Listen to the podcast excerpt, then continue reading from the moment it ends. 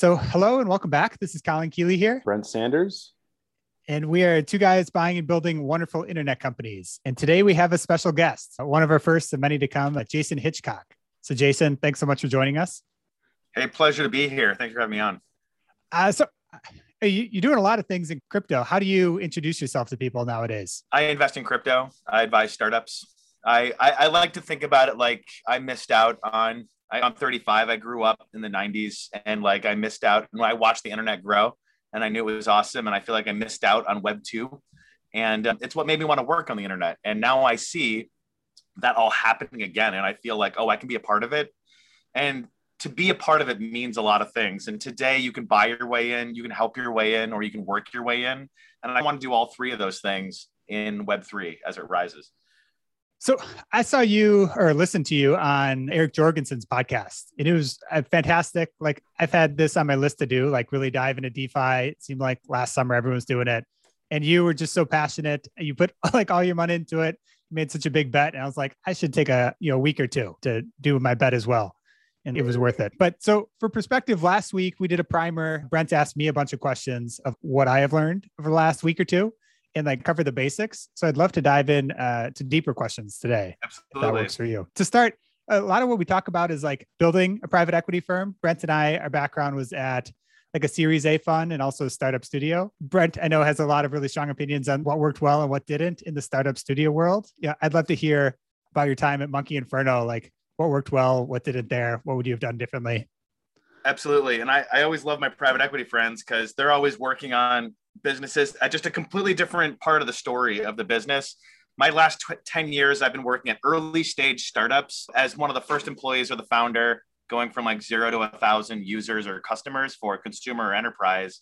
And I did that in ad tech. I did that in gaming. I did that in other ad tech again, and SaaS companies. And then I joined Monkey Inferno, which is like a startup lab that's funded by the founders of the original Bebo, like the third place Facebook, MySpace, and then like Bebo had like Europe. And so they basically gave had unlimited funding essentially to a lab. And what we did was we built apps, and our goal was to have a home run.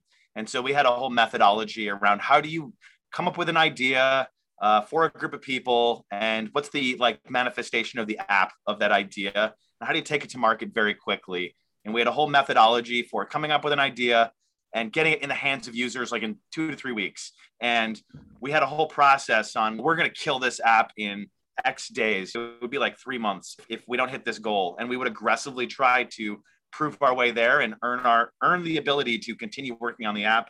And we were very we had very high standards and we killed a lot of things. And so what worked really well was not sitting on not knowing. And we broke up the entire day into hours. And every single hour, the whole company was focused on like a problem. And we were constantly moving forward to chip away at the A plus problem. Like, why is nobody using our app? And so that was, and I have a whole thread that I, I, can share with you on like our whole style of work, which was pretty interesting. It led to a positive outcome. Twitch bought our one of our startups, and I worked there for the last two years. Uh, what didn't work well? It was just we noticed that the times where we, the only answer that was unacceptable when we were doing experiments, working on things, was like I don't know, like if if, if we didn't experiment and it wasn't this decisively worked or this did not work and we know why it didn't work. If we didn't know why it didn't work it means we just didn't do the experiment at some point.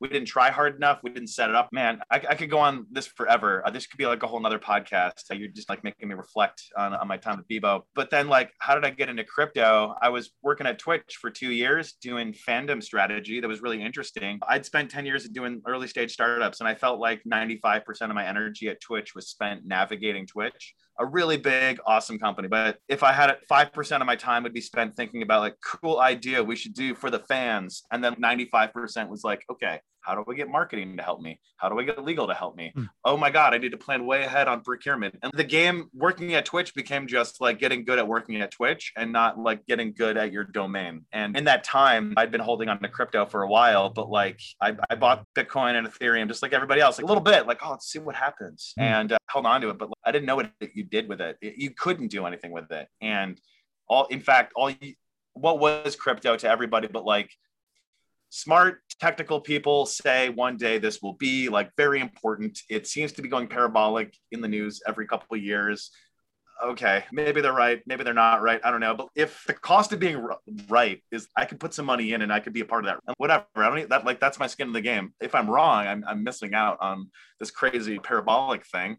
And what to feel good about being right. So I bought some, but then years go by and I don't really know what you can do with crypto. And then one day DeFi comes out and uh, DeFi summer happens. And if your viewers Google it, they can go learn all about it. But basically, now there's apps. Mm-hmm. Crypto mm-hmm. was being built. It was infrastructure. Imagine Python was coming together, JavaScript was coming together, but now apps like the ones you use on your phone and the internet there with buttons to press and everyone finds out. Are you telling me that the way Ethereum works is it's like you put the quarter in the machine runs and you see how that quarter splits off and pays everybody that made the software and goes to the stakeholders and the whole thing just works. And then you start to see other versions of this out there and you're like, oh my God, I understand what the crypto internet is. It's a little bit different. I like it, and it's coming together. It's worth using. I don't know where we where we go from there, but that's how we got into yeah, crypto. I'd love to focus on. There's all these different parts like startup studios, NFTs, like all that could be its own episode. I think like focusing on DeFi today would be the most interesting for folks. Great. Um, yeah, absolutely. That's what I'm most excited about right now.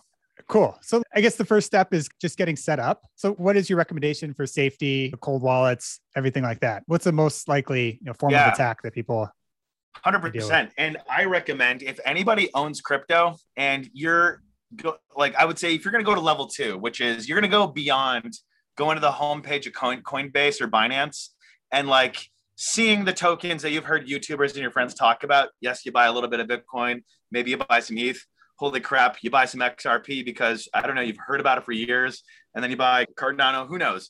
And then you just leave it there you watch the numbers go up and down like robinhood and all right that's that is to me that's not crypto. That is like asset trading that's just like owning stock. Okay cool. If you're going to do crypto stuff you're going to need to get your own wallet like in crypto land everyone has a wallet that's like your user identity on the crypto internet and what's you there are these things called hardware wallets which are which just require a, a, device. And there's a Ledger or a Trezor, or I use a thing called a Grid Plus by Lattice, which has a touch screen. And all this means is there is a hardware device with buttons on it. And in order to do a transaction on the crypto internet, you must press these buttons too. Now, why would you use a hardware wallet? Because today, crypto wallets, they're a browser extension. The way you use them is like when you log into a website with Facebook or Google and there's a button and you like log in. Same with the crypto internet. There's a little button that says, Hey, what's your crypto wallet? And if you have the Chrome extension for MetaMask or Keplr or one of the many wallets, you click, Yeah, log in with my wallet. And then boom, sees your wallet. You're in the software. It's populated with your wallet data and it's go time. The problem is if you press a button in one of these apps, like the, the extension opens up and you, you press a button to approve it. If yeah. someone's got malicious software onto your computer somehow, like if you click the link if you've got i don't know if you, if you went to a website i don't know there's a million ways people get stuff onto your computer like they email it to you or you get socially engineered maybe somehow your computer like has is in view of a window and there's a camera looking at it basically hmm. some a hacker could run a script when you think you're pressing the button something gets injected into the chrome extension and like slides and updates your transaction and, and like vacuums up your wallet and sends it all to somebody else this happens every day we're seeing it every day on crypto Twitter. Informed people, experienced people are telling stories about, I can't believe it happened to me. And it happened to me too. And right. when I got going and I had the hardware wallets and all these things, even when you have these hardware wallets, there's still risks. You could be tricked into entering your seed phrase on a website that you think is customer support. And I have friends today who have tens of thousands of dollars in their wallets that don't have they don't have a hardware wallet. And like they've even bought them and they haven't moved the things over yet. And i like get nauseous. I when i was getting going I, when i had already put a bunch of my like most of my money into crypto. One day i woke up and i had half a million dollars of my rune tokens were just vacuumed up out of my account. And i had no i honestly i still to this day don't know what happened. All all i know is there's some sort of threat. I bought a new computer I, I changed my routers. I now have multiple wallets and I have my money broken up across many of them. So if any of them get compromised, I have like different proportions of my wallets on like multi signature things. So I guess my point is I don't actually know what it really means to be safe. And I like I say that out loud because I don't know. I do think that you have tremendous control by having a hardware wallet. That is like bare minimum if you're going to get serious use a hardware wallet very few points of failure but we're still in the early days i think in the future what solves all this is one day when the whole crypto internet is built there's going to be a big smart contract layer over that internet, a virtual machine. And it's going to be, hey, deposit your money onto the internet. And like you're going to move money out of your wallet onto your identity on this smart contract layer. And it's going to be like, like it'll feel like the internet, but, and your money will, will have some rails set up, but speculate about that later. Do you have any theories as to like how you were compromised? Yeah, my, my theory is I, I bought Rune tokens. I was trying to do some liquidity providing on Thor Swap early on or BEP Swap at the time. And I just had a question and I asked it in their Telegram group. And I, whenever you ask for support from all these companies, they all have discords and telegrams. You get like a million inbounds of like people that are pretending to be admins. And at the time, I did not know. I, I don't. Maybe I didn't know about that or something. Or maybe I had a brain fart and I thought I was talking to someone that was an real admin. Maybe I clicked a link to what could have been MetaMask. Maybe I typed in and then did not click enter. Maybe I typed in my seed phrase for a moment, but by that I didn't need to click enter. It was already in the website. They captured it. Maybe no. that's my best theory, but I don't even remember doing that. So oh, so like we went through most of the basics in like liquidity pools and different stuff in the last episode. I'd love to dive into some of the weirder stuff. One of the weirder things that's popped up that I've seen is Alchemix and like self-repaying loans. Could you explain that to like how it yeah. functions? And I think Alchemix is a great concept where if you uh, listeners, if you can understand Alchemix, you can understand anything in DeFi. And it's also like the quintessential what's possible with DeFi. And like you can look into the future and see what's coming. So I'll break it down. Alchemix is a self repaying loan system. And I recommend reading the white paper because if you've never read a DeFi white paper, this one's good. It's written by really smart people who are good at writing and you'll understand it. It'll be a, a, fun read. And like the tokenomics section of the white paper is very interesting and is uh, representative of how many papers present this material. So it's a self-repaying loan system. And if you've learned about liquidity providing and you've learned a little bit about where does yields come from, the way Alchemix works is they say, hey, we're going to create a stable coin, but that stable coin is backed by the future yields that we're going to get for you. And hmm. so let me explain this with a story and then I'll double click into it. The story is you've got $100,000 right now. You want to go buy. What if I could tell you that you could get this car for free? But what you need to do is you're going to lock up your money for your $100,000 you're going to pull out a $50,000 loan. You're going to go buy your car. Okay. Go drive that car. You do not need to pay this $50,000 back. It's yours. Alchemix takes that $100,000 and it generated those $50,000 it generated. Those are synthetic stable coins it just gave you. And then you swapped those stable coins into other stable coins and then into US dollars and then into car land. They took your $100,000 principal and they deposited it all onto Yearn, which they earn t- between 28 and 35% APY on. They have a special partnership with Yearn. And so it's now going to take around three years or three and a half years in that range for the yield. It harvests every day and pays down that $50,000 you borrowed. And then eventually, really every day, your collateral is vesting as it pays down your loan. And that's how Yearn works. And where does Yearn get its yield? It's on top, it's a strategy built on top of Curve. And so here at the base layer, we have a primitive curve, this incredibly capitally efficient stablecoin swapping exchange that has its own tokenomics on top of it. Yearn is a protocol that is built to optimize taking advantage of those tokenomics to generate yield. And then on top of Yearn, you're able to build another thing, which is Alchemix, self-repaying loans.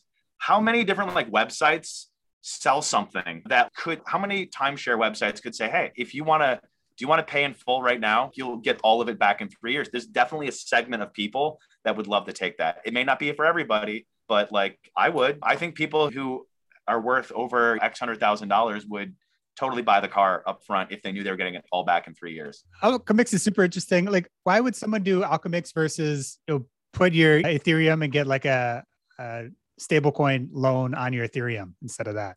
That's a good question. I think it's a it's a very specific tool that you can bring into strategies. And if you follow the community and go in their Discord, people are brainstorming out loud.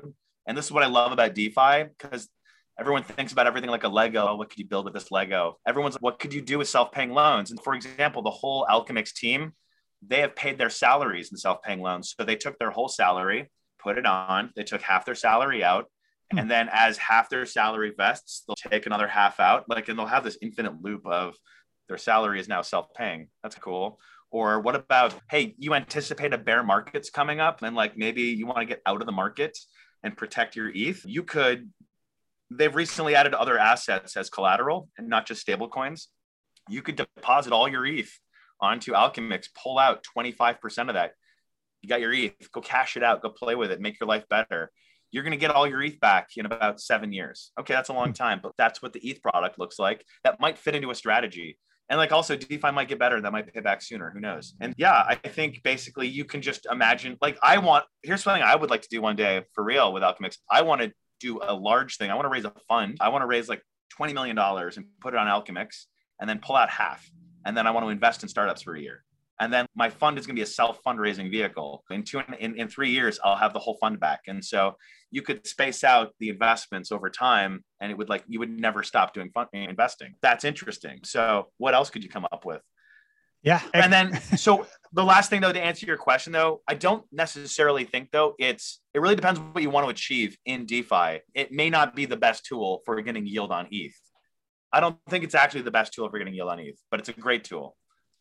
I would also say, while we're talking about Alchemix, an opportunity for your viewers is they have some of the best liquidity pools and tokenomics in all of crypto. And so purchasing Alchemix and staking it, you're going to earn a cut of all the fees as they, the way the protocol makes money and it's been profitable from day one, as it pays down your loans in real time from harvesting yearn yield, 10% of that yield gets funneled to the protocol as revenue.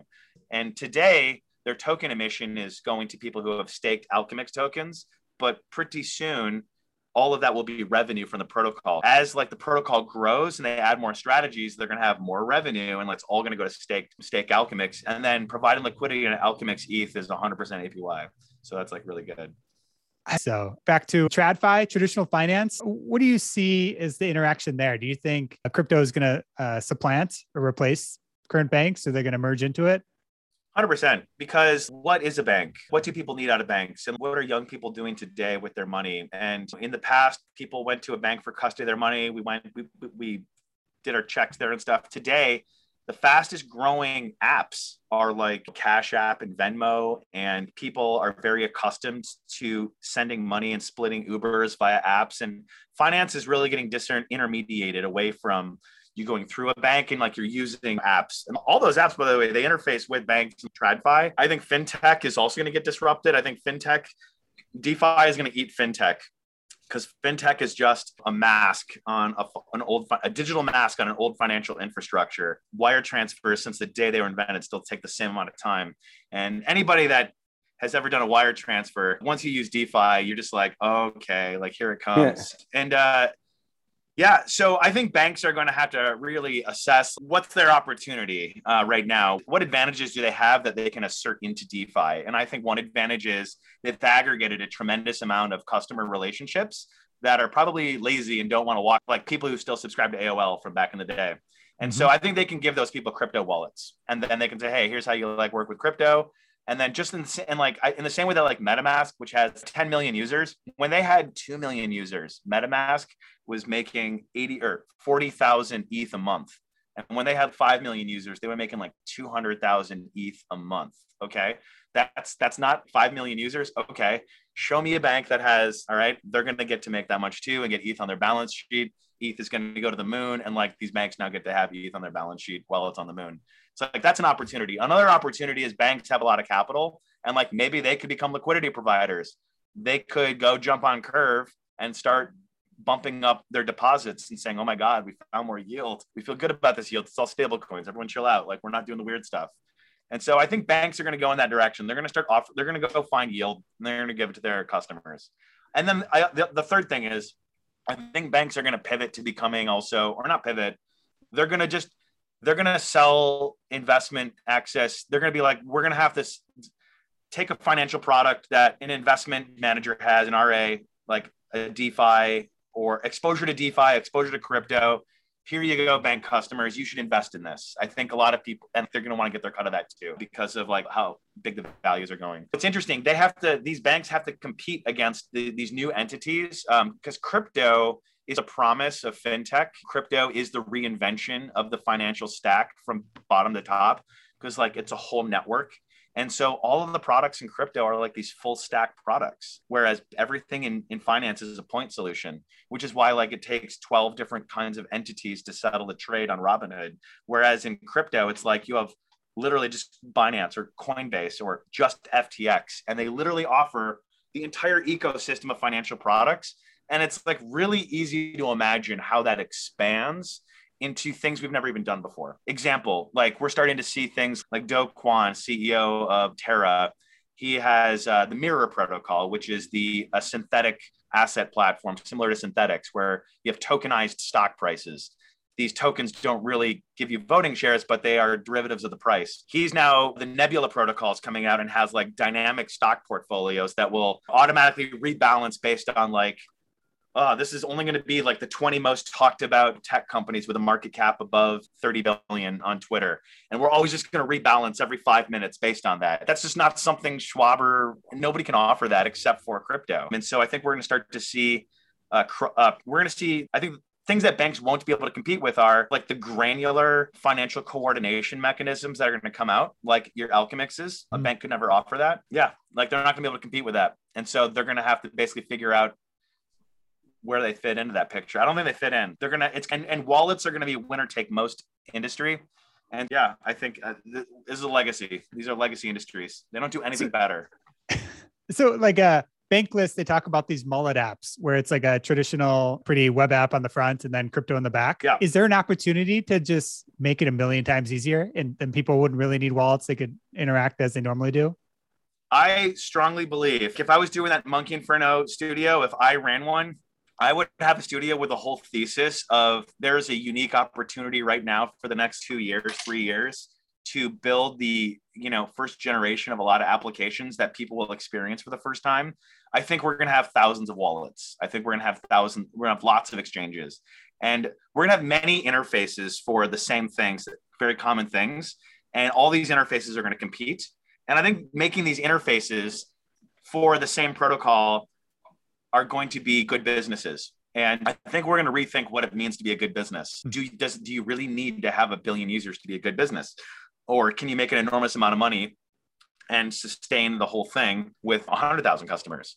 And so what's I think what's I think the opportunity right now where I'm going with this is banks, you, me, your listeners, any company out there that has aggregated users can go and figure out what does it mean to give our users the ability to swap tokens? Why would they want to swap a token? A token is like a new primitive anyway, like a website or an app. It's not just going to be a financial thing.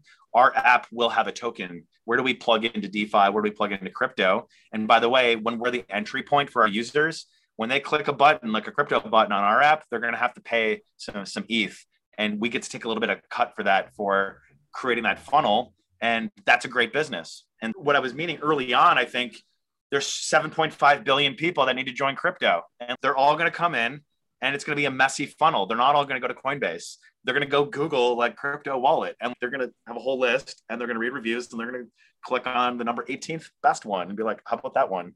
Could be yours. And if you could go back in time at the beginning of the internet and have a like it's 1996 yet somehow you launch a shopify store for like premium gray like premium basics and it was like you had graytshirt.com like I bet that would be a fine business today if you did nothing to it. It would probably rank very high for great t-shirt, and you'd have a lot of customers that bought great t-shirts. And uh, if you make cryptowallet.com, like same thing will happen. Yeah, this is totally like the you know going back to to the '90s. This is BBSs, and then all of a sudden there's this thing called ICQ and AOL Instant Messenger, and it's those things are all. I mean, I think ICQ is still around. Everyone kind of gets into what they get into, and uh, which also yields this kind of weird thing where, where some things just die. And I guess the, the concern is, is there, uh, a, you get people, they coalesce around something, whatever it's a wallet, it's, you know, uh, an exchange, whatever it, it ends up being. And these things are going to evolve and evolve. So I think the, the interesting part, which I, I'm getting from everything you're saying is like, Hey, this is the early time. And now that we've been around this cycle, you said you were you're 35. You've seen the cycle a couple times, right? The Mac come out, you saw the PC get displaced, you've seen Microsoft come around, rise, fall, rise again. You've seen these cycles, and it's just, hey, let's just be in the place. Let's just be in the place and spread yourself around. And the chances of holding on to that 1992 Apple stock, it might work out. Maybe the HP stock wasn't, it didn't pan out great, but the idea of that's what I'm like hearing from like the broadest, highest level is like dip a toe. And Colin, I think you've echoed this too. When we maybe we've not talked about on the podcast, but this is just a point in time. Maybe we missed the first like couple lifts right here. Um, yeah, we're good. In, but, but still, yet. yeah, but still, it's like this is just a kind of a, a position to be in, a place to be and whether you picked the ICQ or the AOL Instant Messenger or whatever your your version you're on, got it like IRC or something like that, it's still may have an impact. And, and there may not be the big winners, but these are all connected things too. Like they're going to evolve, and people are going to go from ICQ to you know, eventually there's going to be this thing called Slack.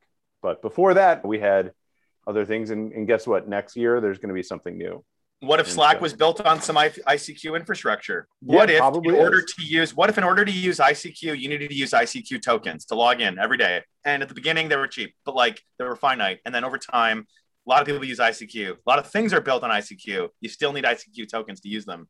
And you know what? And then as a user, like if you have ICQ tokens, like they all collect a little bit of a dividend too. And it's a good thing you were using ICQ token early on. Like you've got a big mountain of ICQ tokens and those are worth a lot. Like the weird thing about this sort of crypto economy is imagine if you're like an affiliate website in the early days or, or, imagine you had to pay your amazon bill with amazon credits or no or amazon stock not aws credits. In fact what if you like could only spend amazon stock on amazon and then like you're a store owner and like you're getting amazon stock and then by the way like affiliate sites that refer traffic to amazon are getting paid in amazon stock. It's all right. done in amazon stock and because you're a stakeholder, and as Amazon grows with many stakeholders, it's a good thing you participated in this big thing and you were a big contributor. That's what's going on right now. That's the that's what's different.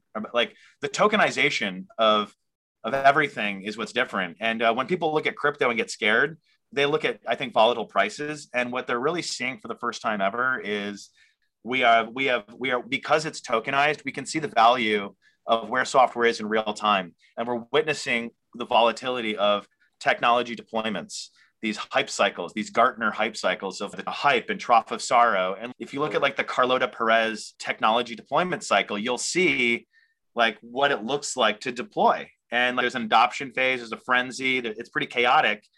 That's what the price of Bitcoin looks like. Mm-hmm. And every and that's priced with everything. Like electricity would have been priced like that if it had a token.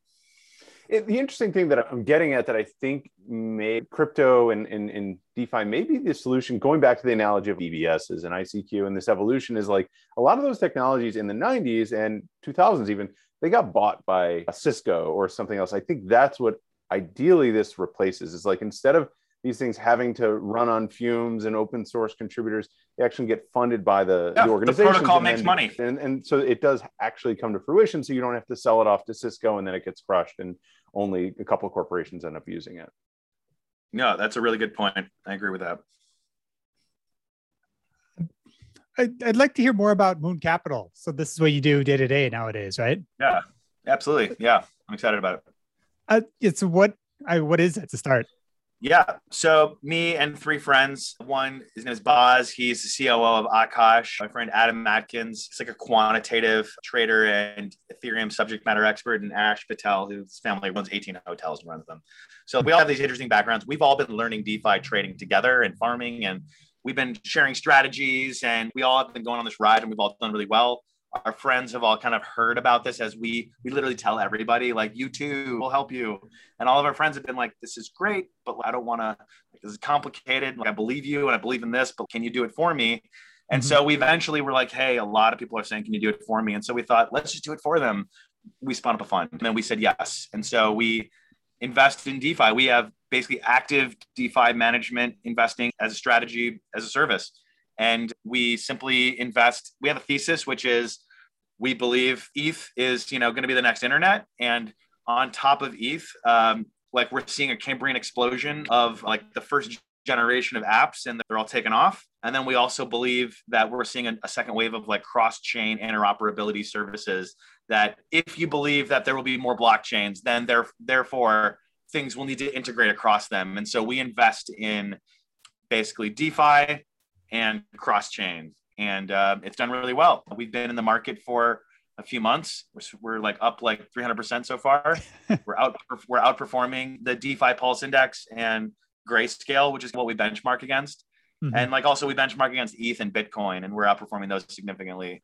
So we feel good. I think a lot of people are really excited. Like our investors were excited to have a baseline of we basically promised, but we can't really promise, hey, we're gonna we're gonna go get you at least 15% a year.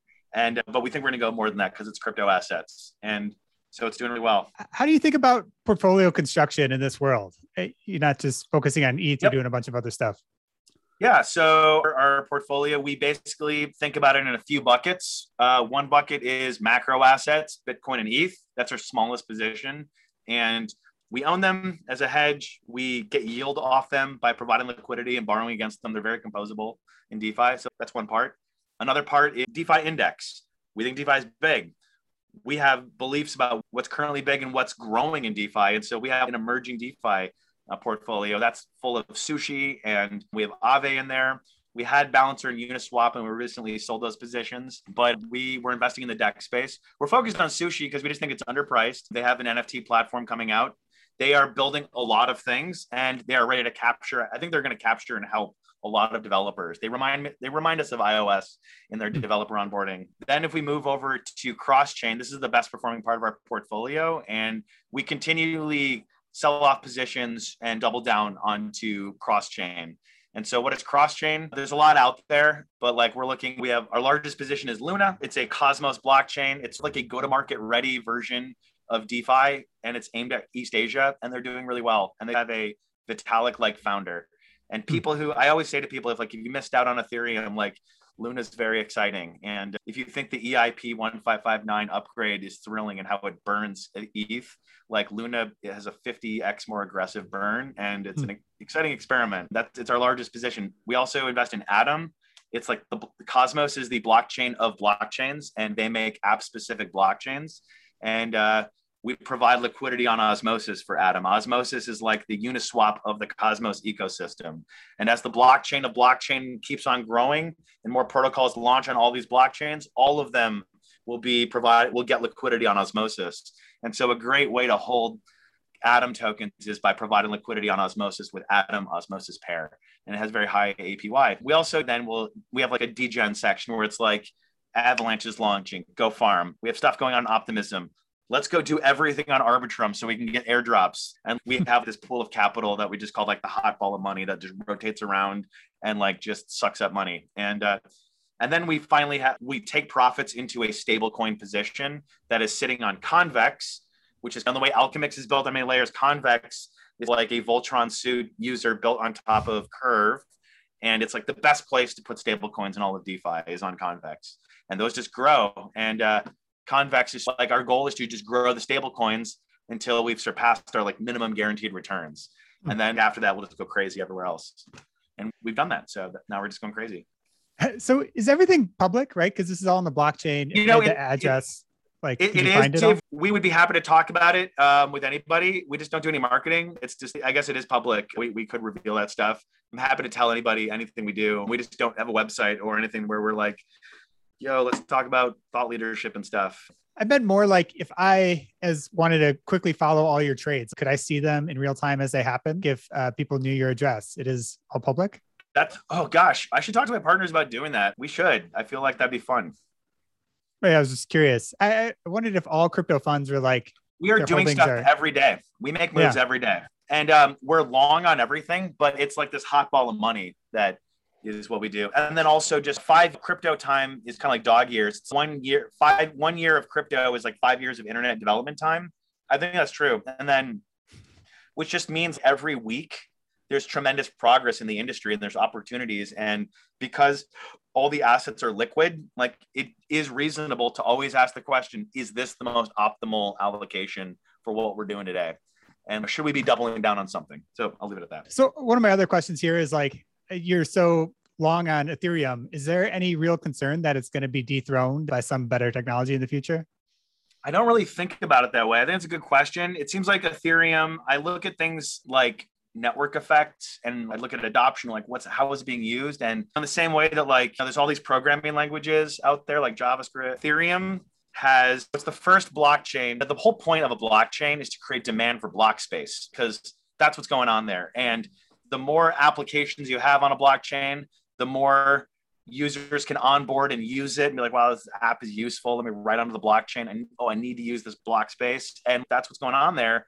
And then as they write more onto the blockchain, they need to come back and use that data more, which then now you have users captured on a blockchain, which makes it great to build apps there because it's got users and then more and then it brings in more capital. So you have this like flywheel going on and, and of as more happens. And eth is off to the races. And when people complain xyz about ethereum they're describing like an, a car that like we're driving as the pieces of the car are coming together and it's, it's getting faster and safer. And oh wow check out it's got autopilot now. And we're it's like everyone's sitting in a model t and it's turning into a tesla auto driving thing. And we're commenting on, on along the way and by the way, as more industries adopt onto Ethereum, they're going to agitate and they're going to be invested in improving it. And then they're also going to say, we don't have time. Our user experience and our business needs demand other things. And so we're going to see other blockchains arise. And we're seeing that with Cosmos and Solana. And we're seeing layer ones that help with scaling. And we're as this happens, projects teleport aspects of their infrastructure to different blockchains. And they're all figuring out what should their infrastructure be.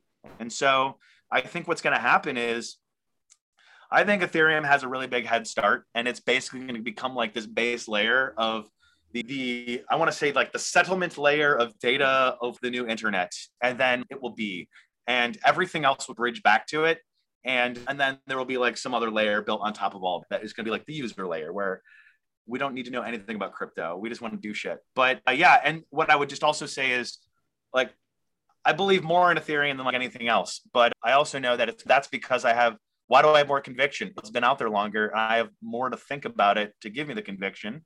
Mm-hmm. These other, if you want to, if you're coming to crypto and you're like, wow, I've seen these people make a lot of money. How do I get all those tokens? How do I get rich? Or, hey, we're a small fund. How do we become a big fund? Um, you need to go further out on the risk curve. And so that's why a lot of the emerging funds like us, a lot of like sort of people who missed out on Bitcoin or they joined Ethereum like mid parabola. The place, the areas of development where that are going to have bigger multiples are Cosmos, Terra, Solana. These other ecosystems just have more market cap to grow into. So, yeah. Yeah, I'd love to hear your recommendations for like portfolio construction for the people listening to this podcast, like uh, for more active yeah. ones and then like more passive ones and I, I can't give advice to people in insofar as to say this is what you should do. But what I can say is here's how I think about things and how I allocate and uh, mm-hmm. how our fund thinks about things. And it's we believe that the, I believe that the goal long term is you should just stack as much Ethereum as possible. It's like owning a own a piece of the next internet, and this is going to be the next internet. It's already going.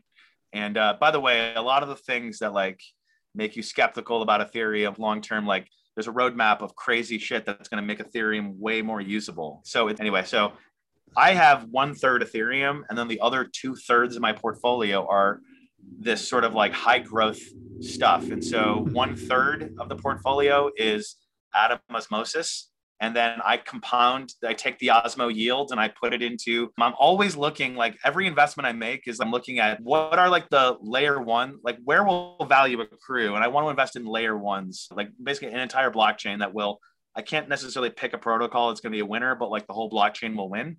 And Atom is one of those.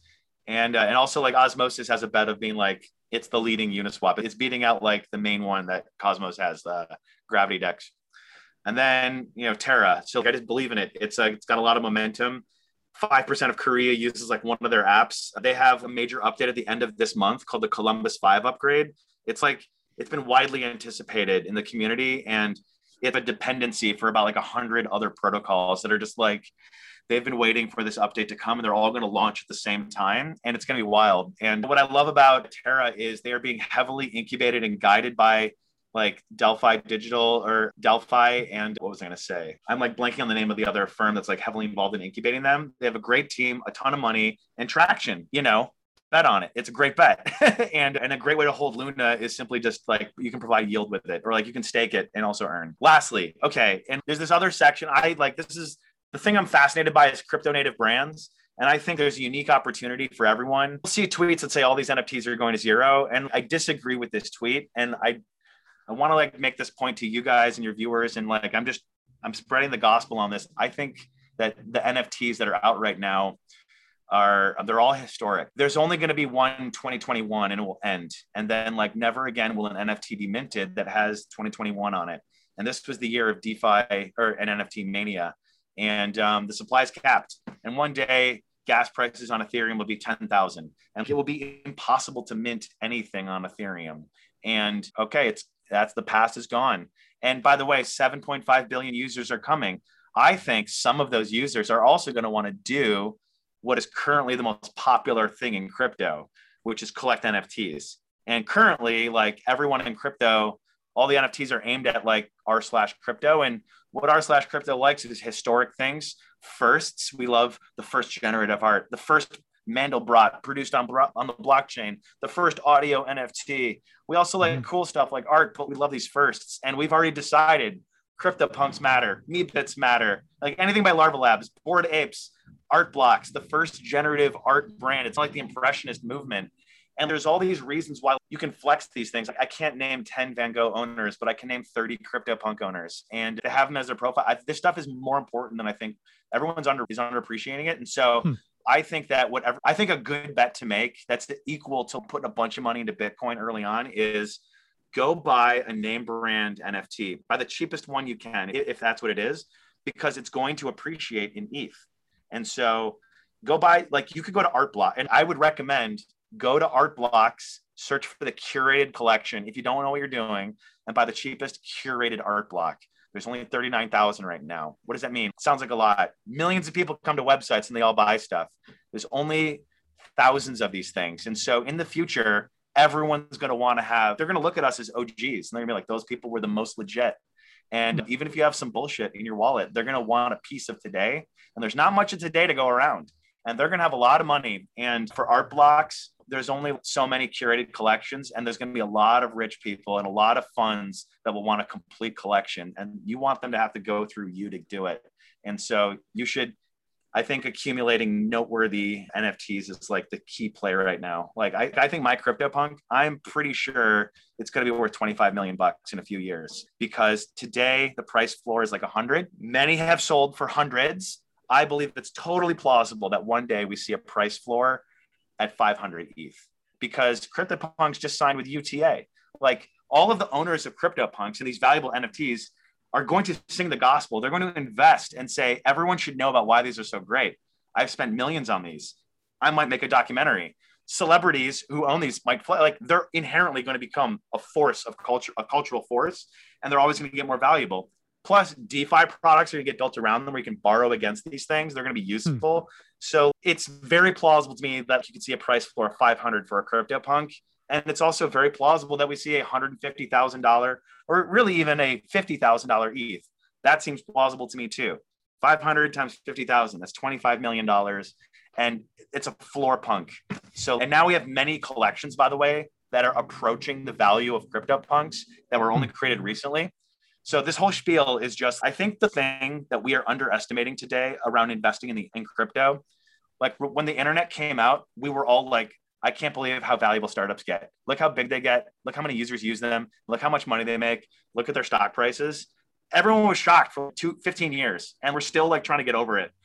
The thing that is about to happen, the same thing is going to happen in crypto, but it's with crypto native brands. We are going to be shocked at how quickly these brands explode. Like Bored Ape Yacht Club, six months old, seven hundred million dollars in, in in in sales after Sotheby's and Christie's have sold them for tens of millions, and celebrities rock them as their avatars. This is just a pro. This is this is the minute this is like the minimum viable product of a crypto native brand and it's already almost a multi like a billion dollar brand in six months. What happens when someone with actual good storytelling and a good team and like very intentional about making an immersive brand makes a crypto native brand? I it, it, we won't.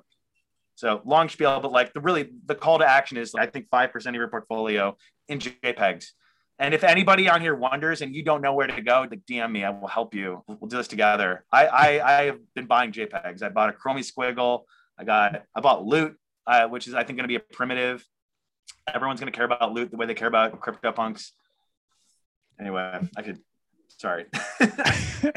and then for some of I, I think a lot of people listen to this. They have Ethereum, they have Bitcoin. I don't know if they want to spend uh, like all day, every day researching this stuff. What is a good passive way to make some income on Ethereum? What are you recommending to folks nowadays? I think there's levels of engagement. So, like level one engagement, like, don't want to think about this at all. Like, I have found it. There's this thing called Haru Invest, which is not DeFi. It's a, they work with Block Crafters, which is a crypto trading firm you give them custody of your ETH or your Bit or your Bitcoin, and they run day trading strategies on them that are low risk. It turns out I didn't even know this. There are like no loss day trading strategies uh, in volatile markets. That's what they do. You can go Google like in like in their help section they explain it. But if you lock up your ETH for a year, they have different plans that you can go on. But like one is 16% APY. Another is they have one called better than staking, which is a little bit riskier it's 18 to 24% APY. I'm in that. I'm currently earning 19% APY every day. It compounds. I can see it airdrop. I've been in, I've been using this for a year and a half. Every day I've gotten yield. It's delivered exactly. So I know a little riskier. Like, what are they doing with it? I'm not sure. They had to. They basically want. They came out with a Bitcoin one. They say we have a new product. It involves like slightly riskier strategies, and we take a slightly higher fee that's all they that kind of said. And then they said we're working on Ethereum one. They came out with the Ethereum one. I think it took time to. There's a. I think it took time to train models. Is my guess. We're recently seeing good Ethereum bots come out for trading, but I believe in it. I know corporate treasuries that are on there. I know high net worth individuals that have millions of dollars on there, and I've been very happy with them. And I have a really awesome referral code that I get I get barely anything from, but you get 0.2% for life APY, which okay. is like a crazy perk. All right, two, the other sort of level two Ethereum, like you want to hold Ethereum, um, and get yield on it. A crazy thing you could do is swap half that Ethereum for Ethereum Flexible Leverage Index, which is a tokenized exposure to a 2x, 2x leverage strategy that does not have any risk of liquidation. It's and so you end up owning half that token. So when Ethereum goes up, this token goes up double. When Ethereum goes down, this goes down double. If you own half this token, then you can provide liquidity on Uniswap for ETH 2x FLI. And then what ends up happening is you're going to collect fees on all the people who want to buy this token, which is going to be like around 10% APY. And then you're also going to have a 50% exposure to a 2x a 2x leverage strategy. And so 2x 2x leverage performs the crap of Ethereum. So if you're long on Ethereum, that's like a great way to do it. You could hmm. also stake it on a validator and like you're part of the supercomputer, you earn less yield. Go to go to Lido Finance and earn 8% a year. It's believed that after the merge, that might go up to 20% APY. That could be exciting. And then like level three would be like get serious. You can borrow, go crazy in DeFi, put your ETH onto something like the Liquity protocol. That's what I recommend. Or go to Oasis, which is like the protocol made by Maker, and they make DAI. And you can borrow against your, your ETH, collateralize it, borrow against it, borrow like a safe amount, like 35 or 40 percent you can now go take that dot. You now have a debt you need to pay down, but like you now have extra money of leverage. Go out there and deposit all the stable coins onto Convex and earn 20% APY and then pay down your loan. Now you're a yield farmer, but now you have to manage your liquidation. If the ETH price goes down too much, you get liquidated. So that's risky. I think those are the different levels. And if, if again, DM me on Twitter if, if you want to talk more about some of those things. So it feels like everything is just uh, progressing so quickly and like new stuff's coming out every day. Like, how do you stay up to date day to day? Like, what are your information sources? Twitter. I follow fund managers on Twitter and then I see who they like and I follow projects that I'm interested that I use. I jump in their discords and I follow updates. I listen to Bankless every episode.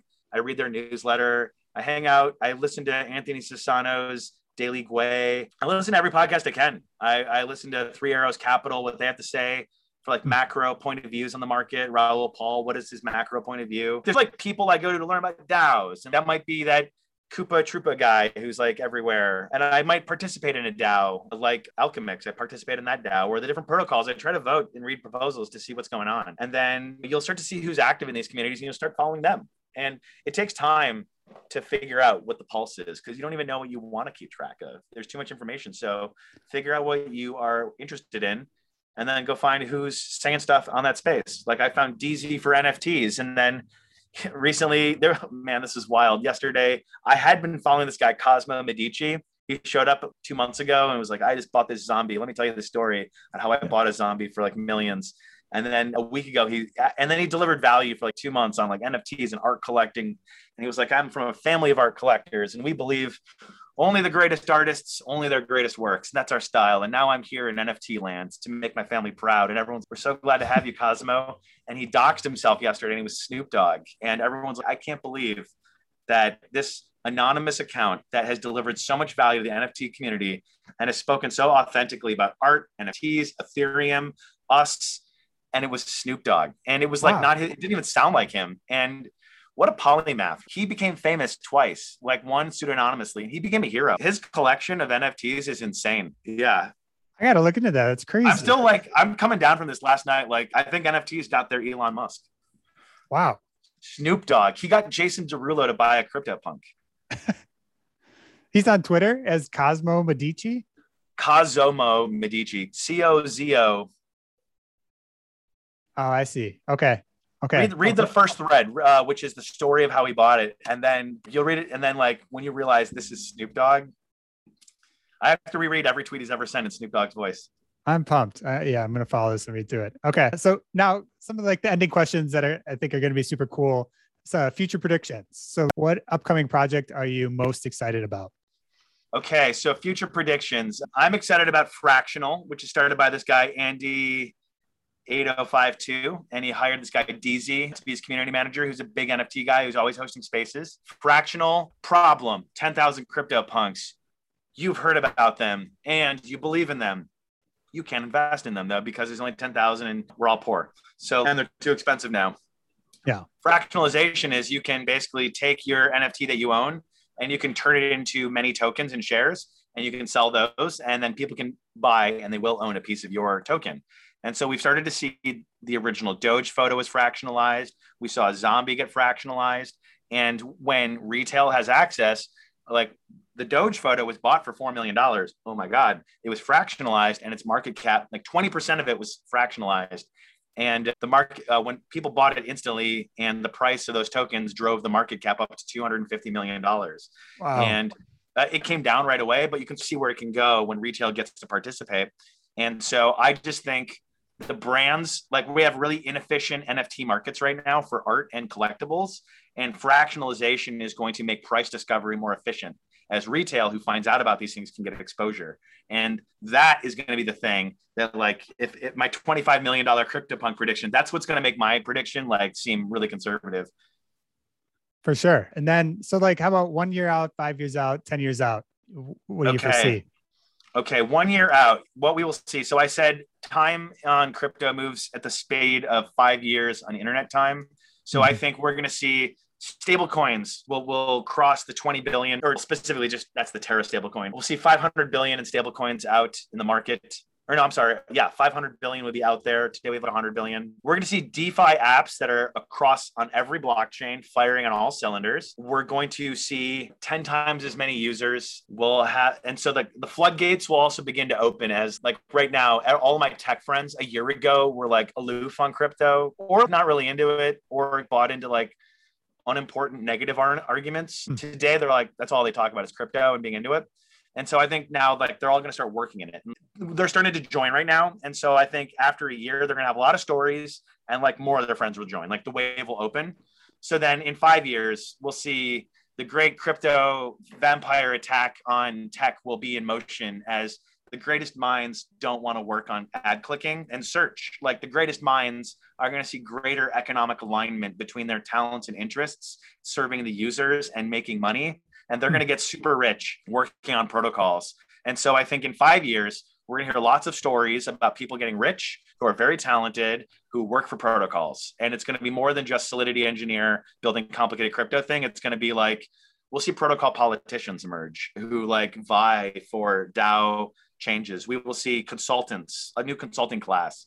We will hmm. see a new type of principal engineer and a new type of pro- product, a new class of product makers who know that you can't just make a pretty picture. You need to rally a community and tap into values of like society to really build something in this world. This, these crypto machines have like a social layer that are required to work. It's not just a marketing funnel you go down. We're going to see stable coins continue continue to explode into circulation. Will probably be we'll probably see crypto, man, maybe like a $15 trillion market cap or more, 15 to 20 trillion dollars. And so at this time, in five years, like ETH will probably be north of $100,000. We're going to begin to see brand marketing with NFTs. Imagine this is the way marketing should really work. Imagine Nike funds every marathon in the world. And they say, hey, every marathon, Nike here, we have created some sick NFT software. We want every single participant when they cross that finish line, we want the NFT of the race, their results, and all the finishers to appear in their wallet. We want them to get a Nike marathon NFT. We're so proud of everybody. There's, these are sick.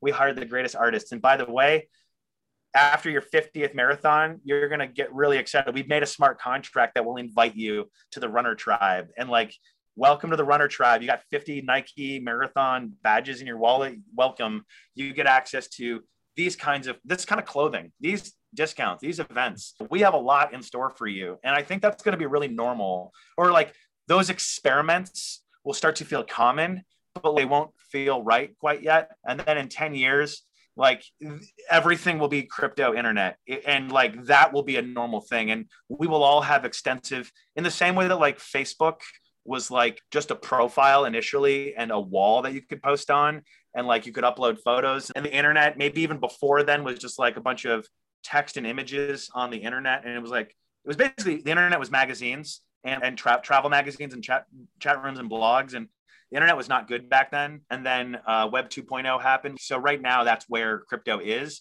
But then like now you look at what facebook is it's like many apps and it's like the UIs are very different and like they're multi-screen and they have Oculus and they have complex business. There's going to be crypto stuff like that that's complicated and big and does a lot of things and it's going to feel really good and integrated. And so I think that's how we'll reflect on like like crypto will be very clean and functional in 10 years across all aspects of our lives. It's the fastest growing technology. Keep in mind, seven took 70 years to get everybody a computer in everybody's hands and connected on social software from like World War II mainframes, desktop, internet, mobile, here we go. Now we have crypto. It's gonna it's not gonna take long to get everyone onto crypto because it's just deploy. And then we're all going to get it really quickly and we're going to discuss it and it's not going to take long for us. This is going to be the fastest growing thing. And then we're all going to have on-chain identities that we get a lot of value from. A CryptoPunk floor in 10 years will be it'll be i don't know man. It, will be like it'll be 150 million 200 million dollars at the floor. I don't i don't know. There won't even be a floor. It'll only be a ceiling so I can't uh, wait. Crypto future. Well, this and all super- of us. I congratulate you, and I congratulate all the viewers because we're all going to be there. We're all going to make it because we're all going to be exposed to crypto after this episode, at least, and we're all going to be so rich. It'll be great. I love it. This has been super inspiring. Yeah, I think that's a good note to end on. Thanks so much, Jason. I would just, uh, this is really great. If anybody, if you really liked having this conver- conversation, DM me on Twitter or I have a link in my bio on Twitter. I love talking to people. It's how this interview even came about. I'm mm-hmm. at Jason Hitchcock on Twitter, and I'd love to talk to you about what you, I'd love to help you navigate DeFi. Perfect. So feel free to reach out to him. I'll include that in the show notes as well. I'll link to his uh, Twitter account so you can reach out. But thanks again. Cheers.